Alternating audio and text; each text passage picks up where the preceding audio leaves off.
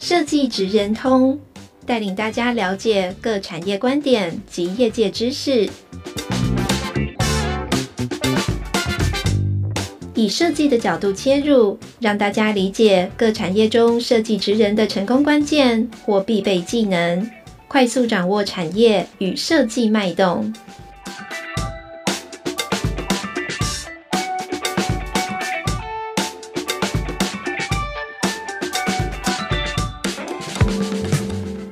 位听众朋友，大家好，又来到了我们设计职人通的节目。呃，我是台湾设计研究院前瞻研发组的组长施佳慧 Angela。那我们今天呢，邀请到了台湾使用者经验的协会叶志宏理事长阿叶。阿叶可以跟大家 say hello 吗？哎、欸、，hello，大家好。那我是目前在 USTW 台湾使用者经验设计协会的理事长。呃，我本名叫叶志宏，那通常大家都叫阿叶。好，阿叶你好。那我们今天其实有一个。节目的名称哈是，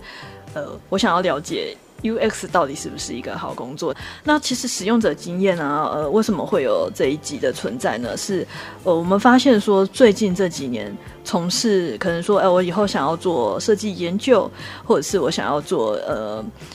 不一样的职业，或是我想要设计背景的，想要进入科技业，他们会觉得说使用者经验是一个首选的工作，哈，想要当使用者经验研究员，出去问一轮，还蛮多人会这样子回答的，哈。那实际上呢，使用者经验的职场跟这个工作是怎么样的情况呢？可能等一下呢，我们会一起来跟呃叶理事长这边来请教一下，哈。那我是不是可以先请叶理事长呃稍微介绍一下台湾使用者经验协会的背景？先官方的 讲一下使用者经验协会有什么样的特色，这样子。OK，好，那其实呃，USTW 台湾使用经呃使用者经验设计协会，它最早最早，大家可能有一些，比如说像呃，如果你刚好在这个产业已经工作可能十几年，甚至十五年以上大前辈的话，可能会对呃 UI Gathering 这个。团体或者这个社群会比较熟悉。那其实，呃，USTW 早期的话，其实从 UI Gathering 他们开始发起，那就是从呃像玉修啊，就是早期的一些前辈们，他们想要推动一些在台湾发展跟 US 有关的东西，不管是使用者经验设计或者是界面设计，那希望就是可以在台湾找到一群志同道合的人，然后一起来做这些事情。那我们就成立了这个，先从活动开始，然后慢慢慢慢的演进，可能到年初，呃，二零二零一二年的时候，就开始变成是一个。成立成协会，然后慢慢演进到现在。那我们前几年就是因为我们发现，其实名字这件事情啊，因为那时候在讲 UI Gathering，那其实我们谈的东西不是只有 UI 而已，然后慢慢的变成就是像现在 USTW 这样子。对，我觉得我对使用者经验协会，包含之前有短暂担任过理事哈，我对使用者经验协会的印象就是。呃，早期台湾哈，呃，开始有这种数位转型，有一些声音的时候，企业有一些声音的时候，呃，大家就开始发现说，哎、欸，使用者经验好像是应该要在企业里面被看到这样子哦。那当时呢，很多像我自己是工业设计背景哈，我们就去参加那种 UI Gathering 的读书会啊，然后透过这样子等于是自学的方式了解什么是使用者经验哦，因为大概在。这样讲有一点透露年纪，就是七八年前哈，那个使用者经验在学校里面的资讯还不够多，所以大家都靠现在那个呃呃协会里面的这些我们会称为叫大神哈这样子的呃专家，从呃无论他是从国外回来的哈，或是他在产业已经有一些经验的，来告诉我们什么是使用者经验，所以这是我对学会的一个了解哈。那我想要再请阿叶哈，可以不可以再跟我们分享说，你认为？使用者经验这个专业啊，过去或者是现在开始，它被企业重视或是崛起的那个时间点，大概这个历史的典故，可不可以再请你稍微分享一下？OK，呃，如果是从我自己的角度来看的话，当然 UI Gathering 它从以前大概就是差不多，我们抓一个比较。呃，十五年好了。假设说从十五年前开始去推动，那其实更早之前，像国外不管是欧美，其实更早之前其实就开始在产，从 HCI 开始，然后慢慢演进到现在，然后带入的刚好就是一些呃，在国外的工作者们，就是刚好会来台湾，然后所以开始带入这些东西。那其实早期通常大家可能会比较常在讲，就是呃、使用者经验设计是不是比较像在讲 UI 设计啊，或者是可能就是在讲，哎、我今天就是把一个界面做得好，然后做得漂亮，然后大家知道怎么去使用。他们可能最早期会比较像这样子，可是其实，呃，从慢慢的就是我在开始换我透露年纪，就是从我开始学生时期的时候，就是因为我为什么会接触到这个东西，其实也是因为 UI 的关系。那时候我在大学的时候做专题嘛，对，然后那时候我就是有同学啊，他们就负责写程式，然后有些可能负责去做一些呃资料库的建立，那我就是负责做画 UI 那个角色。那那时候其实我就想说，那 UI 就是画的好，画的漂亮，应该整个体验就很棒了吧？那时候我。就是这觉得是就是错误的事情，只是我当时都是这样想的。对对，那那时候就慢慢这样子给我看，去看一些书啊，然后或者去了解，开始了解说，原来 UI 设计不是只有把界面画的漂亮，然后颜色做对，其实就 OK。其实它背后很重要一个就是 US 的东西，就是到底我们的使用者，就是我们做出这个产品或者做出这个服务出来的时候，到底这些使用者们他们会怎么使用，在哪里使用，在什么样的情境下使用？没错。对，那就是这些东西，就是我们会去。推动，就在慢慢去演进。其实从早期的企业，它其实以前这也是讲说，就把 UI 做好就好了。可是其实慢慢现在，你不管 U S 的东西只有流程吗？没有，其实到商业策略，甚至就是一些市场的部分，其实也都会跟 U S 非常有关系。对，所以其实 UX 哦是，呃是，在很多设计背景的。呃，无论是学生啊，或者是呃从业人员哦，开始发现说，哎、它是支撑设计的一个很重要的关键。我可以讲一下我自己的经验哈，就是我呃又要讲到以前工业设计的背景哈，呃，我们那时候就在想说啊，我要去改善车站的售票机，自动售票机，然后那个时候的指导老师就会跟你说，那就是售票机的界面，然后就想说，哦，那。我们去了解这个界面之后，又想到说，诶，他这个容不容易取票啊？他是不是有办法很快速的买到他想要到达目的地的票？然后这个时候，呃，我记得那时候可能是设计心理学背景的老师就跳出来说，这个是人的心理学的背景。那我们就想说，那诶，我是工业设计，所以我要做售票机，但是售票机又只能改善那个按键的顺序，好像没什么好做的。在那个时机点的时候。呃，可能手机 APP 开始越来越流行，哈，所以大家就开始有一部分的人就更聪明，就说，那我来做一个订票的 APP。这样讲完，是不是体被听得出年纪？科技的发展的早期，所以呃，就很多人开始去钻研，说好像又要介于在界面设计之间，又要介于在那个呃心理学之间，后来。大家就开始认识到哦，U U X 是专门做这件事情的。那我们如果对 U S 越理解的话，其实设计有机会可以做得更好。然后，所以呃，我我只是再 recap 一下，就是大大家在发现说这个专业的过程当中，或许有跟我类似的经验哈，就是从产品设计的极限的。的这个边陲哈，我们开始发现到使用者经验有机会被企业做采用哈。那呃，其实我想要再跟阿叶请教哈，就是因为如果很多人做这一行哈，有有一个传闻就是说，企业里面需要的使用者经验的专业是有限的，就。不太，它不太像工业设计的部门可以支撑说一家企业可以支撑四四十个啊一百个 US 背景。你你觉得一家企业对于这个使用者经验的需求，你可不可以稍微描述一下你的观察？呃，通常啊，当然就是像刚刚 Angela 讲到，就是一间企业到底有没有办法去负担一百位的呃 US 相关的工作人，这件事情 真的是要看。公司的组织规模的状况，这第一点，那先看公司的组织嘛。然后第二点，那就会看说公司到底需要这些角色来做些什么样的事情。因为比如说像刚刚可能提到的，像工业设计师好了，那工业设计师他可能会有做到跟产品规划，或者是可能跟工业设计有关的东西。那如果你既然是做硬体相关的，可能就一定会需要这样的角色嘛。那今天使用者经验设计师。到底他能做些什么样的事情？以公司的规模的状况，如果以我自己身边的经验来看的话，呃，我举好我自己的公司为例。那我们公司其实，呃，目前的架构大概会是像这样，就是可能会有假设五个 PM，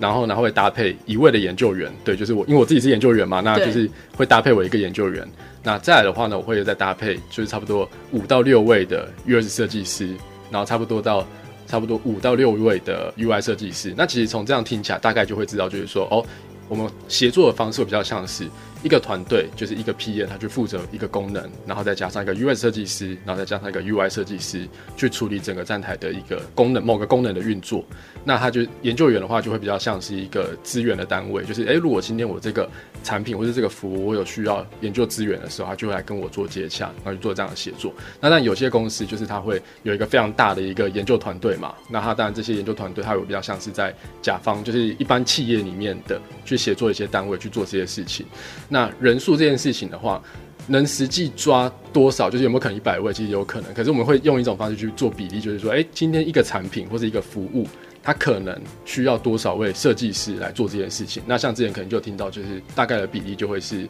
呃，差不多可能十位的设计师会搭配，差不多就是一到两位的研究员，大概是像这样的一个比例。对，那但有些我又听到更大型的企业的时候，他们里面研究员人就会很多，可是他设计师也会很多，可是他们做的东西就会非常小，就是他可能做到，呃，就是比如说有些非常大型的跨国团队，他们的东西非常大，那他们可能就是你研究员就是只负责做，诶、某一个非常小的功能，比如说，你就研究，呃，好，这个按钮它要怎么去点击？你的工作就是做这件事情，对，所以其实还就会变得就是说，哎、欸，每间公司它怎么去规划，就是你这个角色要做些什么样的事情，以及要多少人去做，这可能每间公司都会不太一样，对。那如果平均下大概就是十位设计师搭配两位研究员这样子。所以听起来这个比例是有蛮多的不同，不同产业、不同企业会有。产生不一样的就是 UI UX 跟研究员的比例，对，是不一定的这样子。而且我刚刚听到一件事情，就是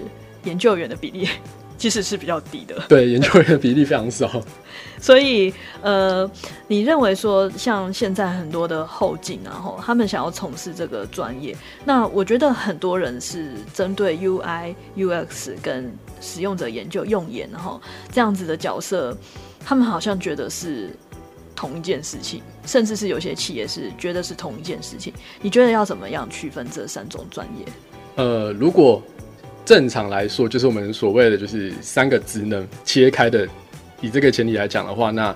U S 跟 UI，然后还有研究员，其实他的角色做的东西其实会不太一样。我们先不管说今天有些公司啊，或者团队把它混在一起做，比如说像呃，我们平常可能最常讲的就是。我们用五个阶那个阶层架构来讲好了，就比如说像最底层当然就是策略嘛，然后再就是呃范围层，然后跟结构框架，然后最上面当然就是表现层。如果是用这五层的架构来讲，这三个角色职能的话，其实像是使用者研究员，他所负责会比较偏向就是在是底层的策略层，然后跟可能就是像范围层的部分，那他在做些什么样的事情？其实会比较像是，哎，我们在透过一些使用者研究，不管是透过质性的访谈、观察，或者是其他任何一种。研究方法，甚至是一些资料的分析。那这边的资料当然就包含可能像是量化的资料，或者是像刚刚讲的质性的资料，去了解就是说，诶、使用者的需求是什么，他们的行为是什么，他们使用我们的产品的当下的想法是什么，他们的感受是什么。那当然还有最重要的就是我们公司的产品目标是什么，因为毕竟你今天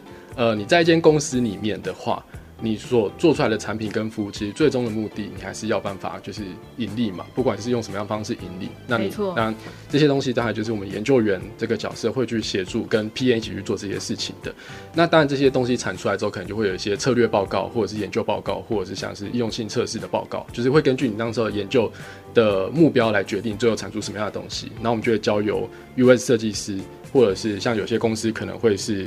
台湾其实也比较少，就是呃资讯架构师或者是讲互动设计师这样的角色，他们就会去执行。哎、欸，那这些东西我们找到了使用者的需求了，我们找到了这些呃目标、这些洞见之后，我们要把它怎么转换成一个？如果它是一个 App 的话，那它怎么去建立它的一些资讯架构？它的互动设计，它的一些 Wireframe 啊，或者是它的一些 Flow 要怎么去做？它的执行的流程去怎么样？这会就是 US 设计师去执行这些事情的。那最后呢，当然就是会有一些哎。如果是 App 或者是 Web 的东西的话，但界面这个部分就要交由，就是像是 UI 设计师，或者是有些公司可能是 GUI 设计师，或者是有些公司可能会有视觉设计师来处理这些事情。对，那其实这三个角色，它所负担的刚好，如果你先把产品切成前中后，前面就是定义。目标跟策略还有需求的话，这部分比较像是研究员的角色去执行的。嗯、那中间它这个东西，就是比如说这个 App 的股价，或者这个 Web 的架构，或者是说这个服务的流程可能会怎么涨，这个部分会比较偏向就是 UX 设计师，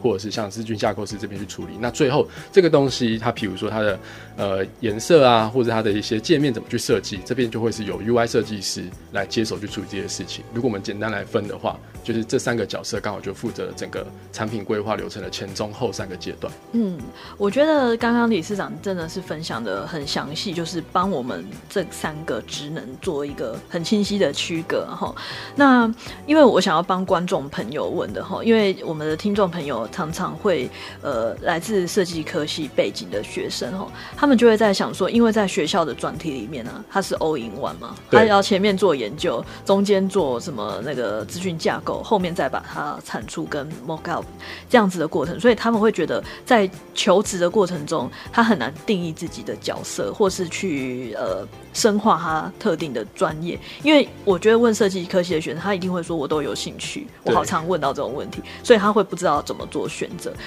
这个议题，阿叶你怎么看？OK，呃，其实像刚刚 Angela 讲，这才是目前可能像是企业的现实面，就是我们常常会讲，就是可能我们常常在一些比如说像求职的讨论区，不管是在 Facebook 或者是可能在其他地方，或者是 Medium 上面的文章啊，或者你可能身边的朋友都会聊到，就是说，诶，像以前我们可能常常就会讲说。像我那时候还在读书，然后要准备进到职场，我那时候目标就是我就是要当研究员。对，这不一定是一个好的想法或是一个好的观念，可是我那时候就非常执着，很明确。对，很明确，我就是定义好，就是我就是要当研究员。所以那时候我的学习历程啊，跟我去做的事情，就是我在学校做的东西，其实完完全就是都是往我就是要成为一位研究员这个目标去发展。所以其实那个时候。我有没有去学 UI 设计的东西啊，或者是去用一些工具？我必须老实讲，就是那个时候其实真的没有，完全就是钻研在研究方法，不管是质化或者是量化研究这边。那现在的话，其实真的因为不管是公司的状态，就是像公司其实现在很常找，就是我们常在职缺上面找，就是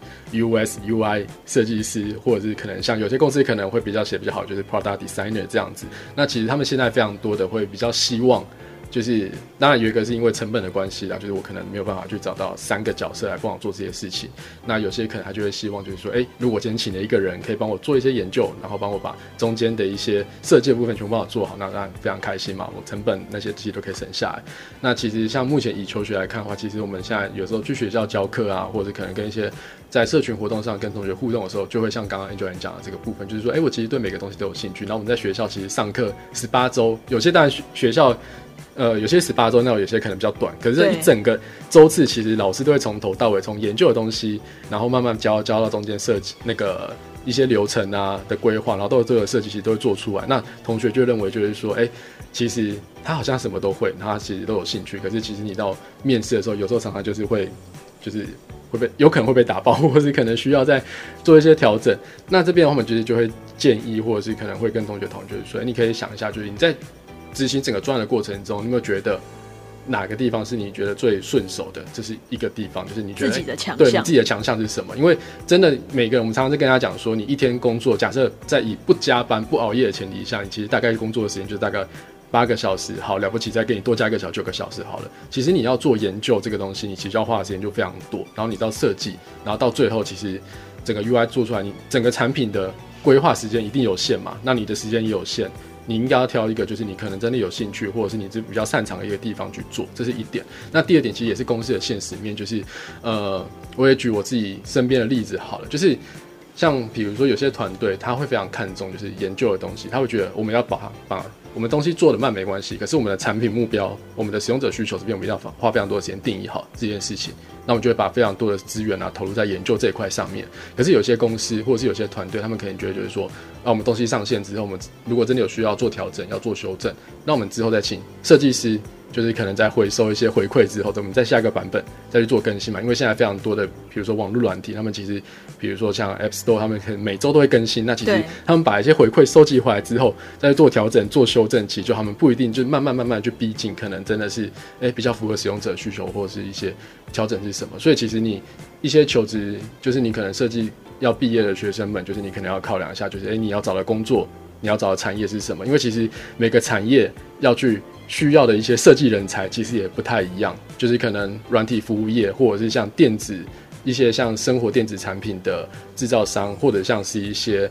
金融服务，其实他们所需要的一些 UX 相关的工作者，其实他们面向的职能都不一样。所以我会建议，就是像现在同学，我就会建议他们，就是说，哎，你可以先了解一下，说你对什么产业有兴趣。那你可能再看一下，就是说，诶，那你擅长的地方，或者是你的一些专业背景，是不是真的跟这些产业它是有一些吻合，或者是说，诶，他们写出来的一些工作内容的角色，是跟你所认为的 US 相关工作者是不是有符合的？那你可能再去。评估看看，哎、欸，你是不是真的适合往这个方向，嗯、或者是你可能要找这样工作的时候，你还要再补充哪些职能，会比较像是这样子。我听起来觉得协会很适合做一下那个职涯诊断的服务，哎，因为呃，除了学生他们自己就是在这个过程当中，他选择了自己想要发展的专业之外啊，我觉得还有另外一群的。那个背景的人哈是呃，他已经在做一阵子的，比方说使用者经验研究员，那搞不好他会做一做，觉得有点腻了，他想要转换跑道。那呃，我我不晓得阿叶你这边有没有掌握到，可能你一些身边的朋友啊，他在 UX 呃跟 U 呃用眼哈，还有跟 UI 之间。大家会不会去做调整，或是去因为企业的变化换跳跳板啊，换工作，他去改变他的一些职业的发展？呃，会，对，这从我学生时代到现在，就其实连包含我自己最近，呃，身边的朋友，就是有些研究员的朋友都在聊这件事情，就是大家就在讲说，呃，研究就是研究做了好长一段时间，那想要转 PN，或是可能想要。转其他的角，转职成其他的角色，其实都会有这样的一个角，因为其实像，所以我们刚刚讲说，就是最常分就是 US 可能会有五个架构嘛，像我们刚刚讲的，从底层然后到中间到最上面，那其实他们中间的一些流通是没有办法流通，其实还是会，因为像有些像我们常就是呃最近就是在找工作的朋友，他们就会讲说，哎、他们可能真的想要找研究员的工作，可是因为研究员的工作，像刚刚其实就讲到，缺真的非常少，就是少到真的你真的你可能就是看就是可。人力行打开就是可能两三个缺这样子。对。那你如果又想要做这样的工作，可是你又没有办法找到相关符合的工作的时候，你可以怎么做？其实就是先从比较门槛比较容易进去，或是它需求量比较大的工作先开始做。可能像是 UI 设计师或是 UI 设计师，你先进到这个产业之后，你再根据你的比如说年资的增长，你参与的东西多了之后，你其实再慢慢的评估，就是要不要来。转职，可以比如说你要往后转，转到研究员，或者你要往前转变成是 UI 设计师，或者是你要变成 UI 设计师，或者是变得就全部都包起来变成就是一个产品设计师这样子。那比如说像，我就以研究员这个例子来讲哈，我们今天常常开玩笑讲说。就是你交了一份研究报告出去之后，然后到你的团队开始来做你研究报告，开始根据你研究报告去做产品规划的时候，大概就是三年的时间。对，之前就看常开玩笑讲说，对，就是三年的时间，你的报告产出才会真的人家拿起来看，然后开始来做这些东西，所以他们就会觉得就是说，哦天哪，我做个研究报告，然后花那么多时间，然后就是产出来之后没有人要看，那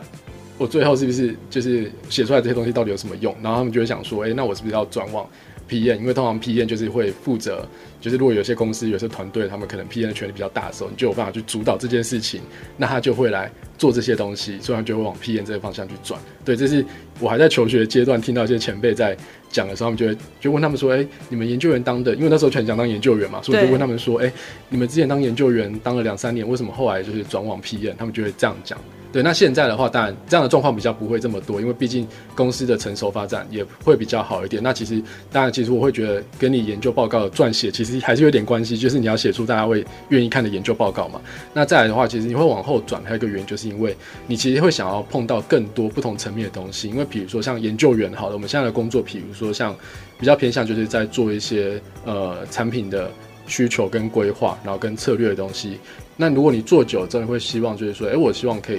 因为我毕竟有非常多跟产品有关的一些，比如说产品知识。好了，那你这些东西有没有办法把它转换成一个就是产品呢？那他如果有这样的想法的时候，他其实就会想说，那我是不是要往 PM 这样的角色去执行？这样变成我就是可能可以带一个团队，我就是某个功能或者是某个产品或者是某个服务的负责人，那我就是可以跟着我就是当初可能我累积下的一些专业知识或者是一些产业经验，然后去把它。把我的一些想法重新收敛，然后整理出来之后，变成一个新的服务，或者变成一个新的东西。所以其实有时候大家工作做久了之后，其实还是会想要往前或者往后的一些角色去发展。其实就是会有一些这样的原因存在，就是想要碰到更多，然后更复杂的一些内容。对，其实我觉得阿叶刚刚讲到一个重点哈，就是因为使用者经验这个特性啊，它是去看到呃产品使用需求的一个全貌哈。那有时候甚至我们也会去了解一些呃市场需求啊，或者是了解组织开发的能力等等哦。那其实掌握这些资讯啊，差不多。就可以往管理层 去进行了。它跟管理层所需要的职能其实很接近。那呃，就我所知，就是我我认识一些 US 背景的朋友，他们可能开始会往呃往上走，然后就是从左右啊 UI，然后 US 或是 PM，有一些是往。更上一层，可能从协理啊，或是往经理啊，或是设计长这样子的呃职业发展，在这几年有听到几个个案，然后那呃理事长自己觉得哈，就是在整个协会当中啊，大家对于这种呃往上走的这个机会多吗？呃，其实现在会蛮多的，像刚刚就是像 Angela 讲到，就是其实往上走会可能会一般来说会分成两种。两条路来走，一种就是往管理职的方向，比如说像会往协理啊，或者是可能往设计长啊，甚至更高，就是像有些是设计长、体验长这样的一个角色去执行这些管理相关的事情。那有些的话，你会往就是那种非常资深的专才，就是那种。呃，假设是研究员来讲的话，可能会分成就是哎，junior 的研究员，然后 senior 研究员，然后再慢慢往上涨，就变成一个哎，你就是完全 focus 在做使用者研究，或者在做更大的一些市场策略研究的这些东西。那其实像我们在协会里面，其实这两种角色也都会有，甚至有些就是跑到，也不是说跑到学校，就是他本来就，是回到学校的的那个，就是前辈们也都有，就是他可能因为他在学校，他的产业有非常多的一些产业知识跟专业背景，那他可能就会。回到学校之后，去教育更多的一些新的人才啊，或者是一些新的东西出来。其实以目前的状况来说的话，其实这样的需求会增加。可是它还是一个很现实面的东西，还是会，他就还是那种比较高阶的角色的话，就是像设计长或者体验长这种，还是会比较局限在某些比较大型的、中大型的企业，可能才会有这样的角色。那其他的可能会比较偏向，就是哎、我就做到。中阶的管理者或者高阶的管理者，那有些可能也会比较偏向，就是哎、欸，我就是只我对管理没兴趣，我就只做研究或者做设计这件事情。那我就是往专业的那种专才往继续往上走这样子。我觉得其实可以分享一个我自己的经验了，就是呃，因为我自己也是设计研究背景的嘛，嗯、所以我。早期哈也是觉得说啊，我要来投入做使用者经验或是服务设计，可是可能就是特别会做简报，然后特别会说话吧，那就变成说老板注意到说你很会报告，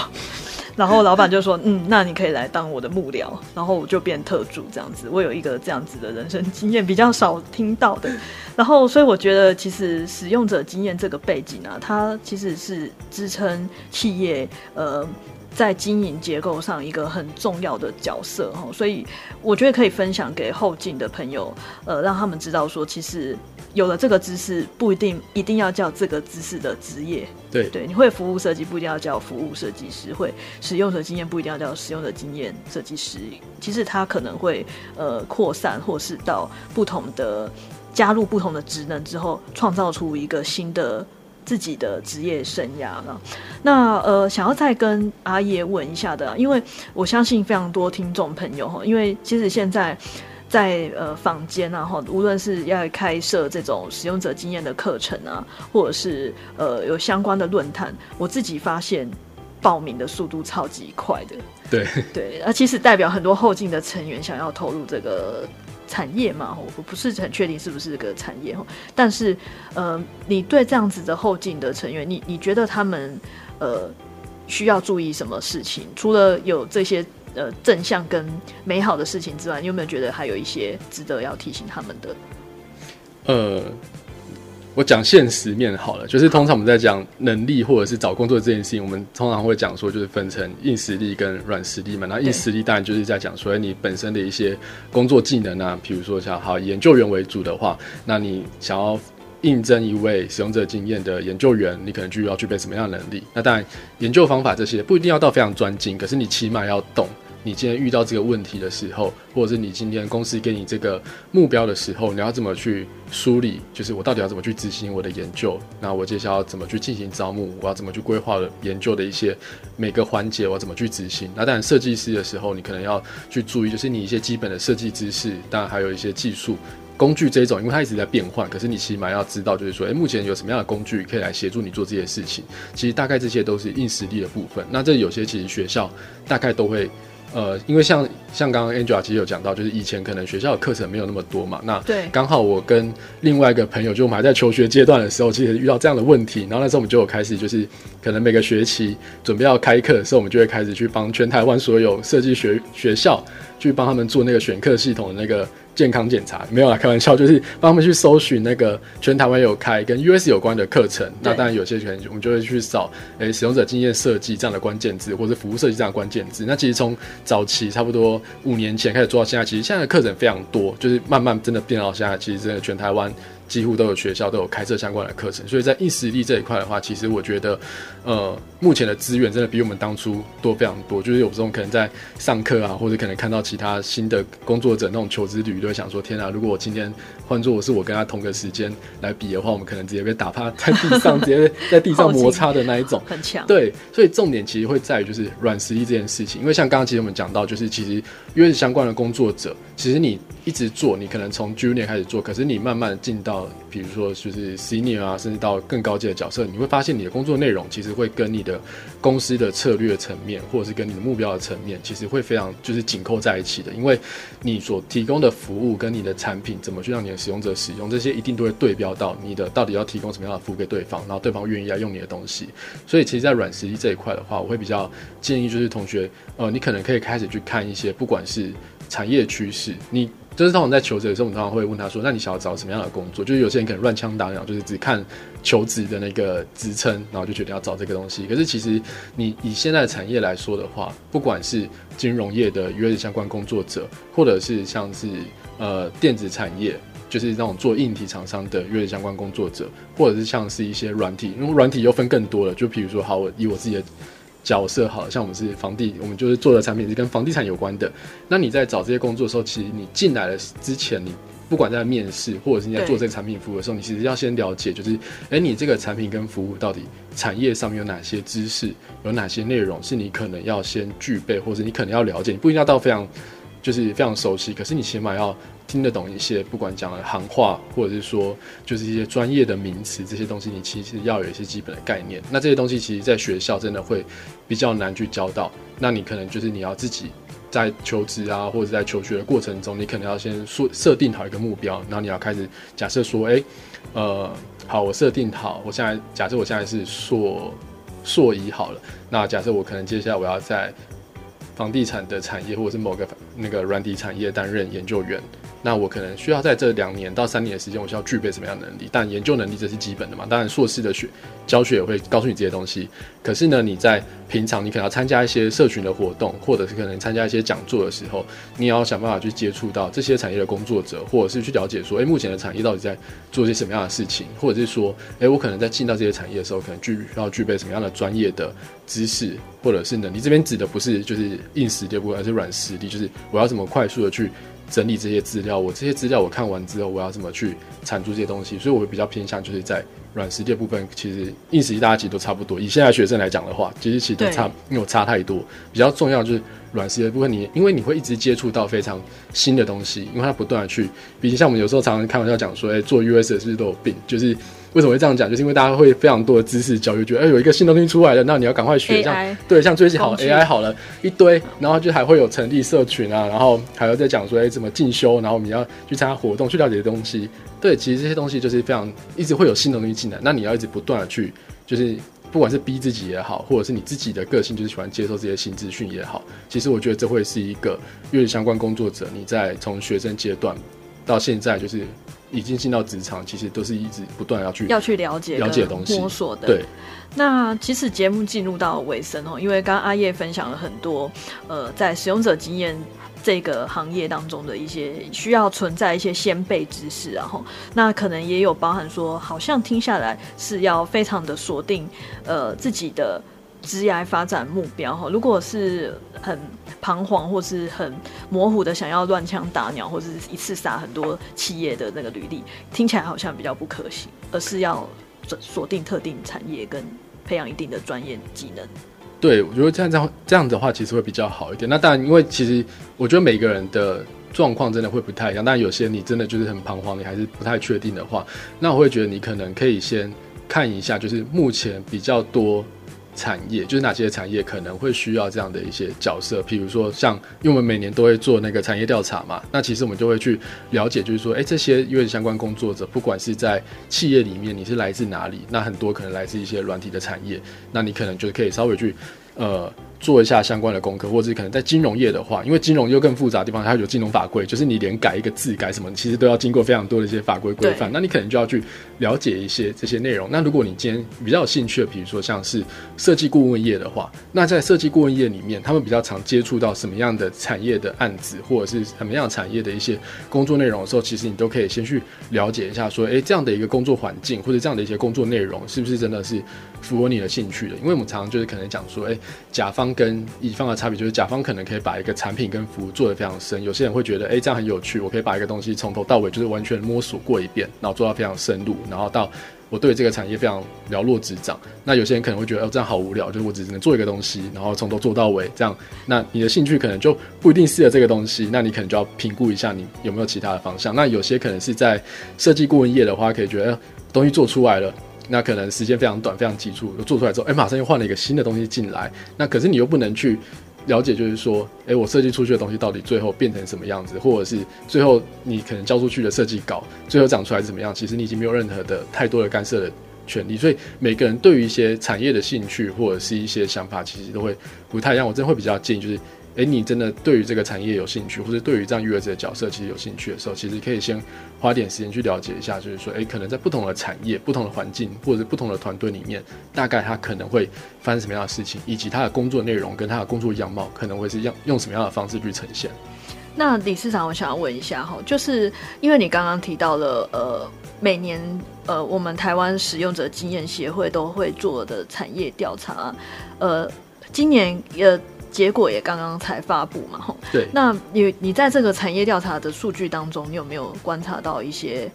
特征，或是它最近有没有什么一个显象的趋势？OK，呃，先撇开薪资这个部分，因为薪资其实目前看起来就是每年其实都会上涨了。对。那当然就是除了薪资之外的话，其实我们会发现到就是说，哎、欸，产业的工作者就是在于职能这件事情。它其实像一开始就是我们又回扣到一开始，Angela 你讲，就是到底所谓的研究员、UX 设计师跟 UI 设计师，到底他可能在台湾会是切得非常细呢，还是他会比较慢慢走向，就是它是一个比较平常，诶、每个环节都会做到的。目前以台湾的状况，因为产业调查只收集台湾的样本数据嘛，那以目前状况来看的话，其实会比较偏向就是，诶、欸，你可能每个环节都还是要去做到会比较多，因为从如果是以职务这件事情来看的话，对。以前可能比较多的是 UI 设计师跟研究员，早期的话从一五年做到现在，那现在其实 Product Designer 就是我们所谓的 US UI 设计师，其实非常大量的出现。对，那其实像这样的角色，他其实就会真的公司目前的状况，他也会比较倾向就是，哎、你可能还是需要就是从头到尾就是都要去具备，然后你可能都要做。那当然就是它可能会分比重啊，就像我们刚刚讲，就是你可能是着重还是在设计端这一块的话，你的角色就会是像这样子。那如果你会比较偏向研究端，你可能会比较偏向，嗯，就是研究员这样的角色。所以以目前的环境，从一五年我们做做调查到现在，其实会慢慢发现，台湾的状态还是会以就是还是要具备，就是你可能要 UX 的能力跟 UI 的设计能力，可能在未来求职或者是你在整个职务发展来说会比较好一点。所以听下来齁，呃，我觉得可能未来会有一个趋势是，一个人要具备可能两种以上的专业，对，对，因为是合理的嘛。在理论上来说，如果有两种专业的话，在管理上它是比较能够整合一个一件事情，然后那可能节省一些沟通成本，对企业而言。但是对人来讲的话，可能当然呃你会觉得工作量变得比较大。但是其实我觉得对设计背景的人来讲。或许会比较有成就感。对，因为其实现在的工具越来越多，然后加上其实像不管呃，像现在我们可能有时候还是会回到学校，或者是可能跟指导教授讨论的时候，其实我们都会特别讲到，就是说，哎、你的论文啊，你不可能只做就是跟 UX 有关，因为你会结合某个方面的领域，譬如说像我那个时候就是可能跟教育相关。然后去规划，就是我的一些研究的方向。那像有些同学，他可能对金融有兴趣，或者他可能对资料分析有兴趣，或者他可能对某个东领域有兴趣，他就会把这个东西去结合。因为 UX 它这个东西，它其实它不会只是只做设计，因为它会牵扯到的范围其实非常多。像我们有时候啊，这时候要讲定义，就是有时候我们在讲 UX 定义的时候，最简单来讲，就是可能你从接触到某个产品的前中后，你知道这个产品。然后呢，你开始使用这个购买这个产品，你使用了这个产品，你跟这个产品的想法，其实中间你这样听起来好像每个接触点，它其实每个代表可能从前期就是一些，比如说好像行销这样的一些内容好了，然后再到中间你使用这个产品，它可能就是平常是产品设计跟产品规划东西，以及你使用后的一些回馈。其实每个环节它好像没有不同的产业，它可能它都会跟 UX 相关去做一些结合。所以其实像刚刚你讲，就是 Angela 讲的这个部分的话，就会像说，哎。其实你在成为未来可能要成为这样的一个工作者的时候，你真的要具备的不是只有设计能力了，你可能还要对于这个产业，或者是你可能要往前走，你就要具备就是流程规划跟界面设计的部分，或者是你可能要往后走，变成是你是研究跟一些流程规划的部分，或者是你可能就是要往其他领域，就是某个方面的专业知识结合 US 这样的一个技能，就是跨领域，对，或者是永远不败的一个方向。对，对，好，那最后呃。我想要再请阿叶，就我们节目进入到尾声哦，阿叶，你可不可以再呃给我们的听众朋友呃一个总结的建议？就是如果他现在正在想说，我到底要不要投入 UX 的话，你会怎么跟他说？呃，现在要不要投入 UX？其实我觉得这个产业还是发展来说还是非常，我觉得前景还算不错。不管今天是因为我的身份的关系，还是就是我在这个产业的关系，就是其实。因为你现在做一个产品跟服务，你不管怎么样，你还是要